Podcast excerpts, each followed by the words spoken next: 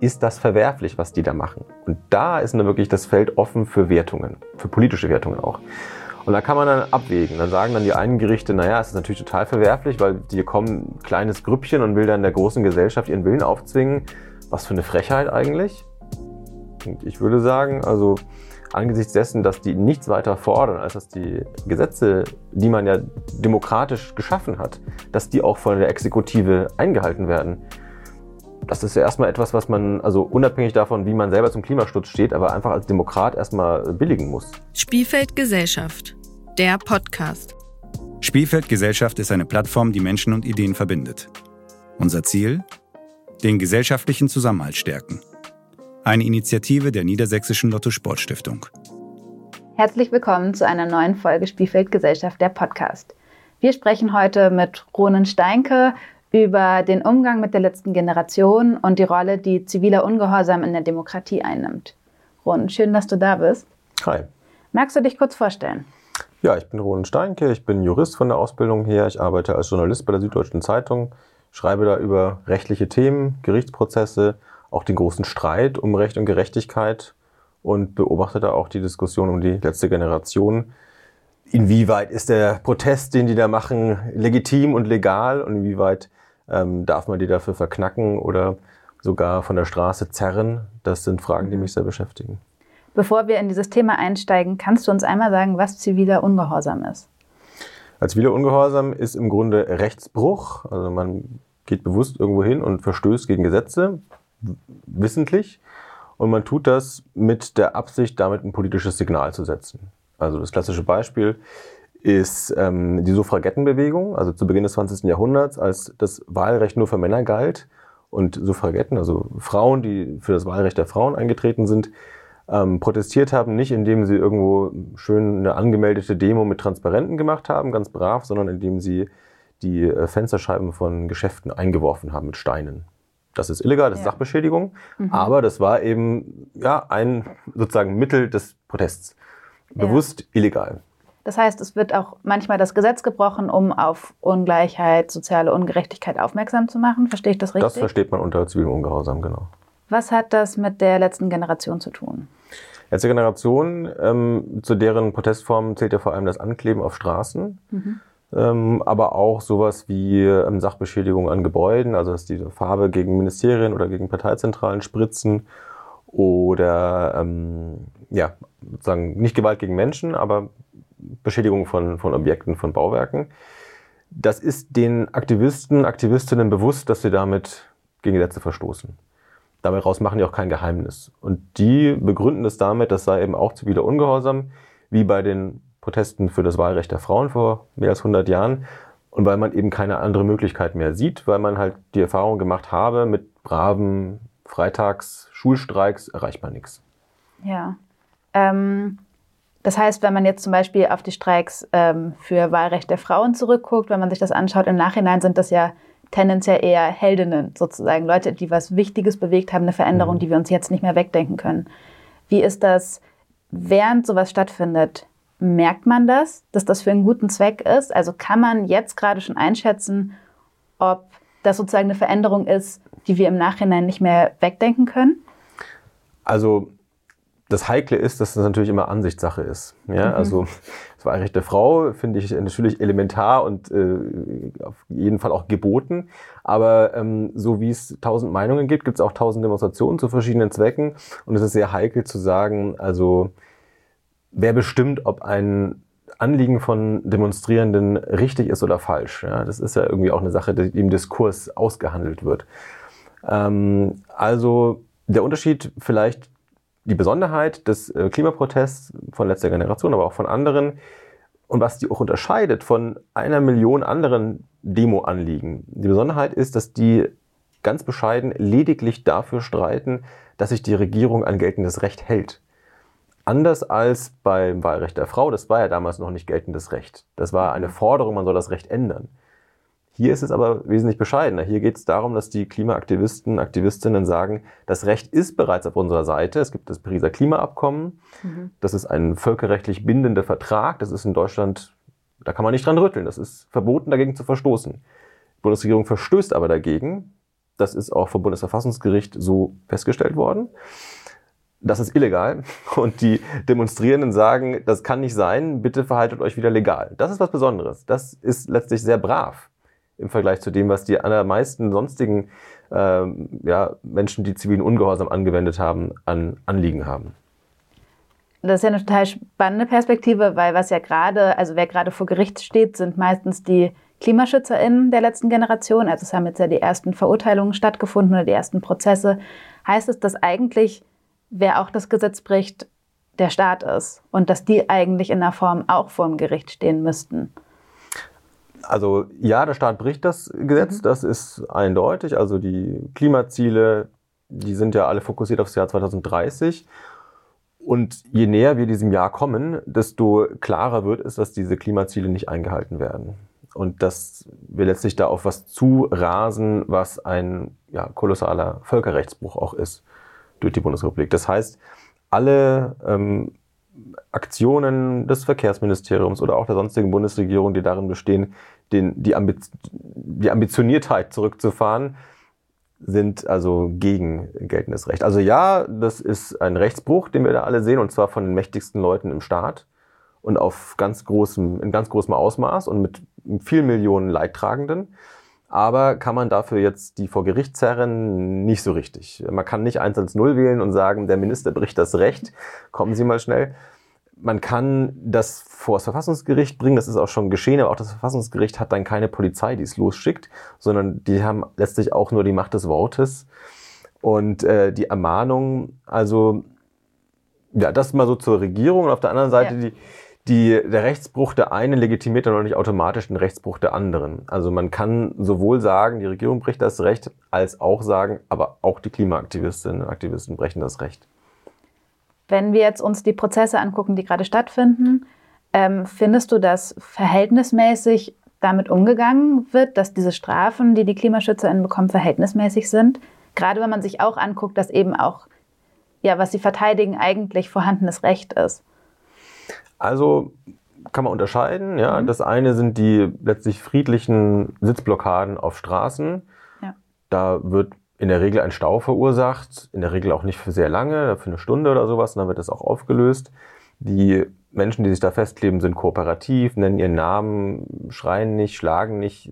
Also ziviler geht's eigentlich gar nicht. Und auf der anderen Seite gibt's Sachen wie, dass Pipelines ähm, attackiert werden, dass man irgendwo einbricht und irgendwelche, das sind dann schon, schon andere Regelbrüche oder die haben ein größeres Gewicht. Sagen wir erstmal was zu dem relativ beschaulichen und friedlichen Geschehen einer Straßenblockade. Das ist natürlich verboten. Ja, du darfst dich nicht einfach auf die Straße setzen, das ist nicht erlaubt. Wenn du es vorher anmeldest als Demo äh, und dann die Polizei dir das da freiräumt und sowas, das geht schon. Da gibt es immer wieder auch Möglichkeiten, dass sogar Autobahnen gesperrt werden für Demos. Aber einfach sich da hinzusetzen, Leute zu blockieren, ähm, das geht nicht. Und ich habe auch keinen, also ich finde es auch richtig, dass sie dann da weggetragen werden. Das, glaube ich, würden die auch gar nicht anders erwarten, ernsthaft erwarten, dass man da einfach sitzen darf den ganzen Tag.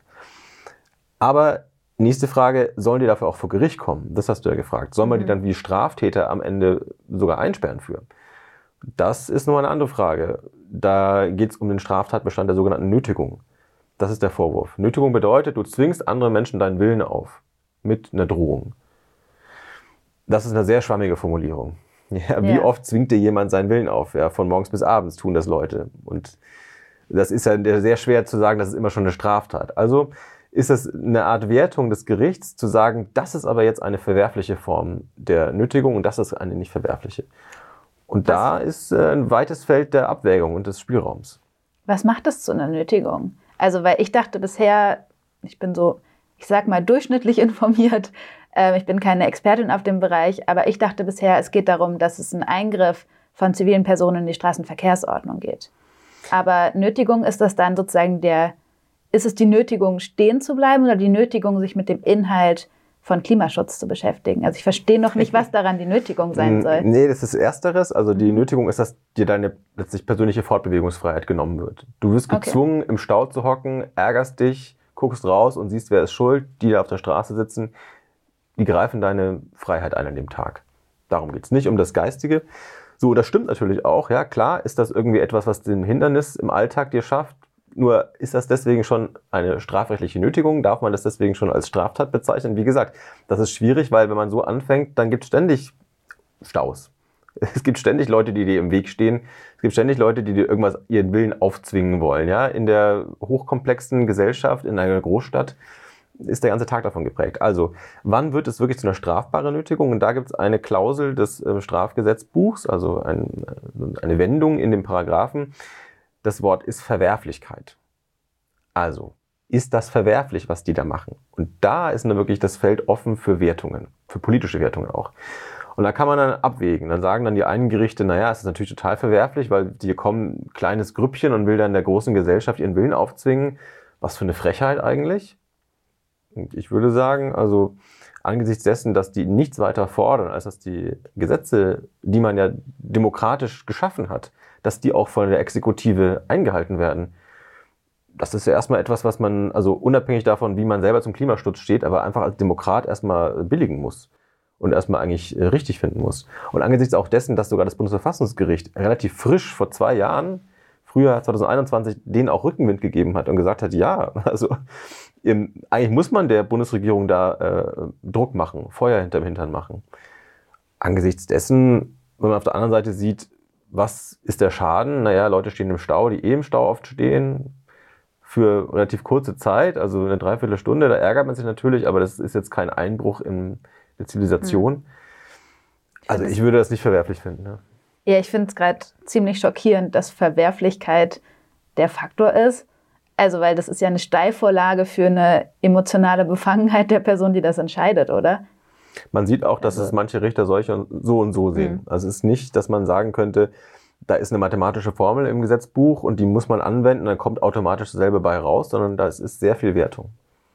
Ähm, ich will noch mal kurz in die Straßenblockaden gucken, weil was ich jetzt relativ viel auch in Videos und sowas gesehen habe, ist, dass Menschen, die im Stau stecken, behaupten, Notwehr anzuwenden und anfangen, Gewalt gegenüber den Menschen auszuüben, die da eben sitzen und die Straßenblockaden machen. Ist es Notwehr, wenn jemand sich vor mein Auto setzt und sagt, ich darf nicht weiterfahren und ich will aber weiterfahren? Also zum Glück sind es nur wenige, die wirklich die Geduld verlieren, aussteigen und da die Fäuste auspacken. Die allermeisten Leute sehen das und erdulden das. Ja, wenn du da für eine Dreiviertelstunde oder eine Stunde im Stau stehst, das ist eine Erfahrung, die ist den wenigsten autofahrenden Menschen fremd. Und viele wissen ja auch, worum es geht und haben sogar die politische Meinung, dass das ja auch berechtigt ist, was die Klimaaktivistinnen und Aktivisten da vortragen. Aber ein paar Leute eben nicht, steigen aus, packen die Fäuste aus. Selten, zum Glück nur selten, treten die auch wirklich zu in die Magengrube, das hat es schon gegeben. Aber selbst wenn sie nur Leute am Schlawittchen packen und wegzerren, selbst das ist schon Gewalt. Selbst das fügt den Menschen ja, ja Schmerzen zu man ja, überwältigt den anderen mit seiner körperlichen Kraft und ähm, überschreitet eine Grenze zwischen Menschen. Und viele Leute oder die Leute, die das machen, begründen das dann damit, sie hätten das Recht auf ihrer Seite, denn schließlich machen die Blockierer ja etwas Verbotenes, muss man sich nicht gefallen lassen und dann könne man ja da so eine Art Selbstjustiz anwenden und berufen sich dann auf den Notwehrparagraphen. Der ist äh, im Strafgesetzbuch, Paragraph 32 und der, wenn man den so liest, kann einen auch den Eindruck vermitteln, man hätte das Recht, da selber zuzupacken. Da steht nämlich kurz gesagt drin, wenn jemand anderes einen rechtswidrigen Angriff auf dich macht, und Angriff kann auch sein, dass er deine persönliche Freiheit einschränkt, dann musst du es nicht gefallen lassen, das Recht muss dem Unrecht nicht weichen und du kannst dann ein geeignetes Mittel selber ergreifen, um diesen Angriff zu beenden. So, das klingt so, als ob man zupacken darf und mhm. als ob die Fäuste fliegen dürfen. Aber das wird von der Rechtsprechung seit Jahrzehnten ein bisschen gedämpft, Gott sei Dank. Weil die Richterinnen und Richter sagen, also es hat alles eine Grenze. Und wenn jemand dich persönlich attackiert, natürlich darfst du zurückschlagen und musst dir nichts gefallen lassen. Aber wenn es nur ein sozusagen ein, ein, ein Ruckeln im Ablauf des großstädtischen Alltags ist, und das betrifft ganz viele Menschen und das ist nicht äh, ein Angriff auf dich als Individuum, dann ist es dir zumutbar, dass du die paar Minuten abwartest, bis die Polizei eintrifft. Das ist in Großstädten nie lange. Da geht es wirklich um ein paar Minuten. Die Polizei kommt, die macht das professionell, die macht das ohne die ja, Blockierer da körperlich zu, zu beschädigen. Die machen das dann mit dem Öl, da wird dann gepinselt und dann werden die Hände abgelöst.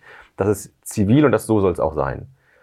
Und deswegen gibt es keine Berechtigung für Leute, da selber Selbstjustiz zu üben. Und wenn sie das tun, dann ist das eine Körperverletzung. Und dann gehört das vor Gericht gebracht und hier und da wird es auch schon vor Gericht gebracht.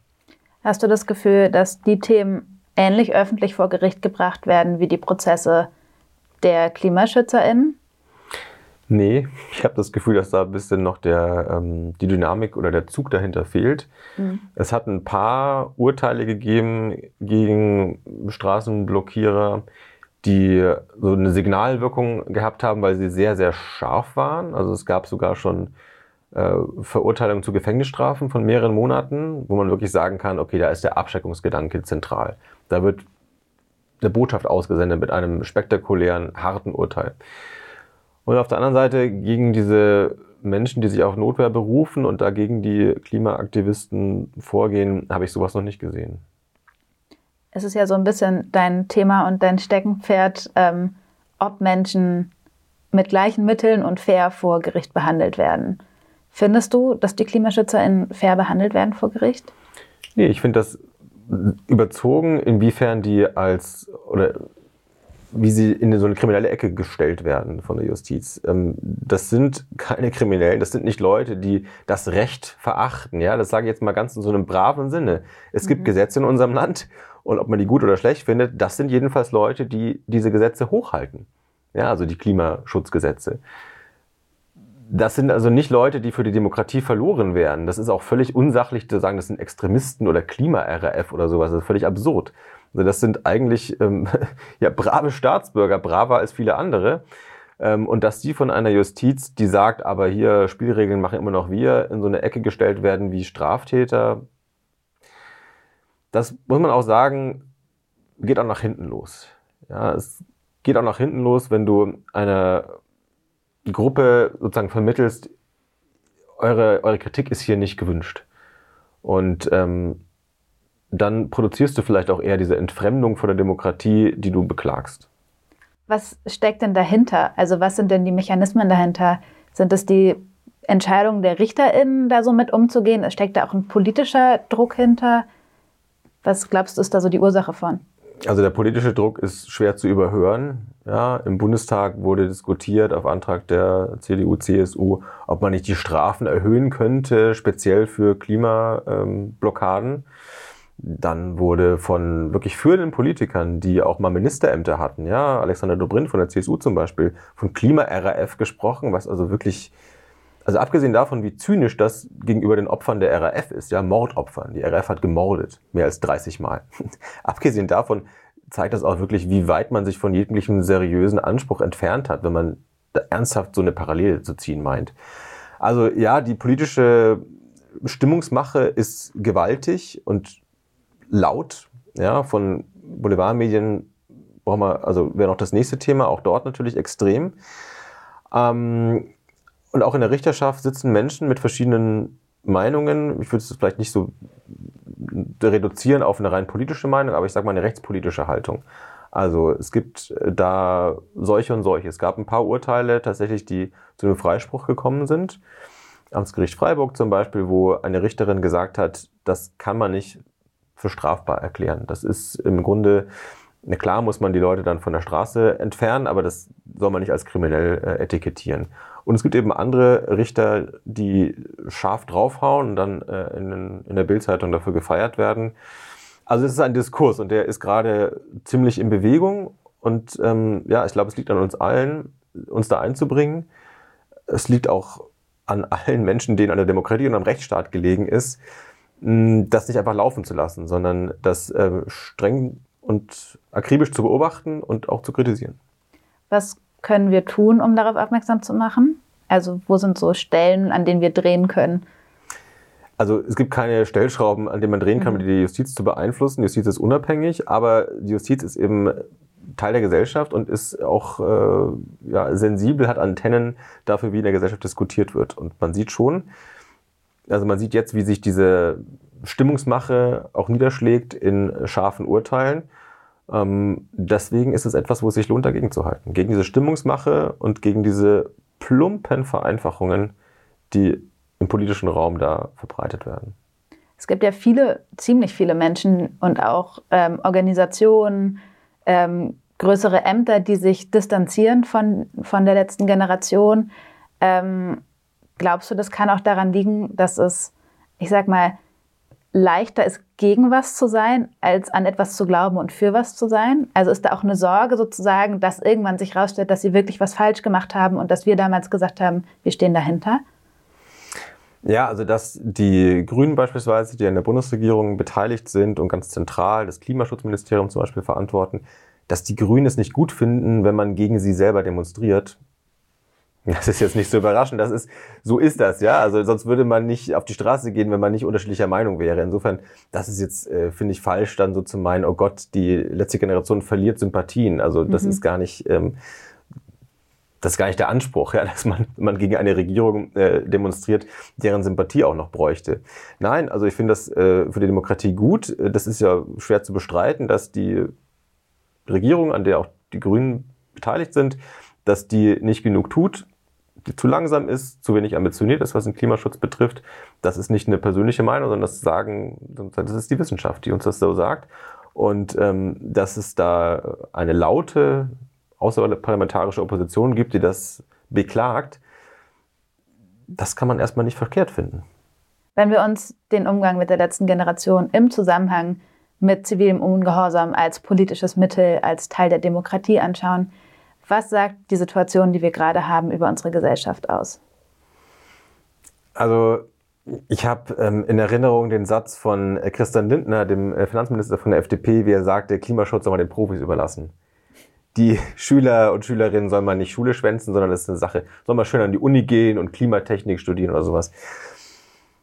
Das ist eine Art der Arroganz gegenüber einem urdemokratischen Bewusstsein, die mir Sorge macht. Ja? Also diese von oben herab, diese Einstellung, hier gibt es einen Prozess, die Leute sollen alle vier Jahre zur Wahl gehen und danach sollen sie mal schön die Füße stillhalten und mal die Profis oder die Politprofis machen lassen das ist eine Einstellung und das von einer liberalen Partei, ja, die mir wirklich Sorge macht. Und wenn das sich weiter verhärtet, also diese, diese Arroganz der Macht und dieses ähm, nervt nicht mit eurem blöden Demos, dann nimmt die Demokratie viel mehr Schaden, als wenn mal ein bisschen Leute im Stau stehen. Danke dir für deine Zeit, für dein, dass du uns in deinen Kopf reingucken lässt und deine Expertise. Und ich hoffe, dass wir darüber noch mal reden können. Danke. Gerne. Danke fürs Zuhören. Ihr kennt das Spiel. Folgt uns, um up to date zu bleiben. Bis zum nächsten Mal.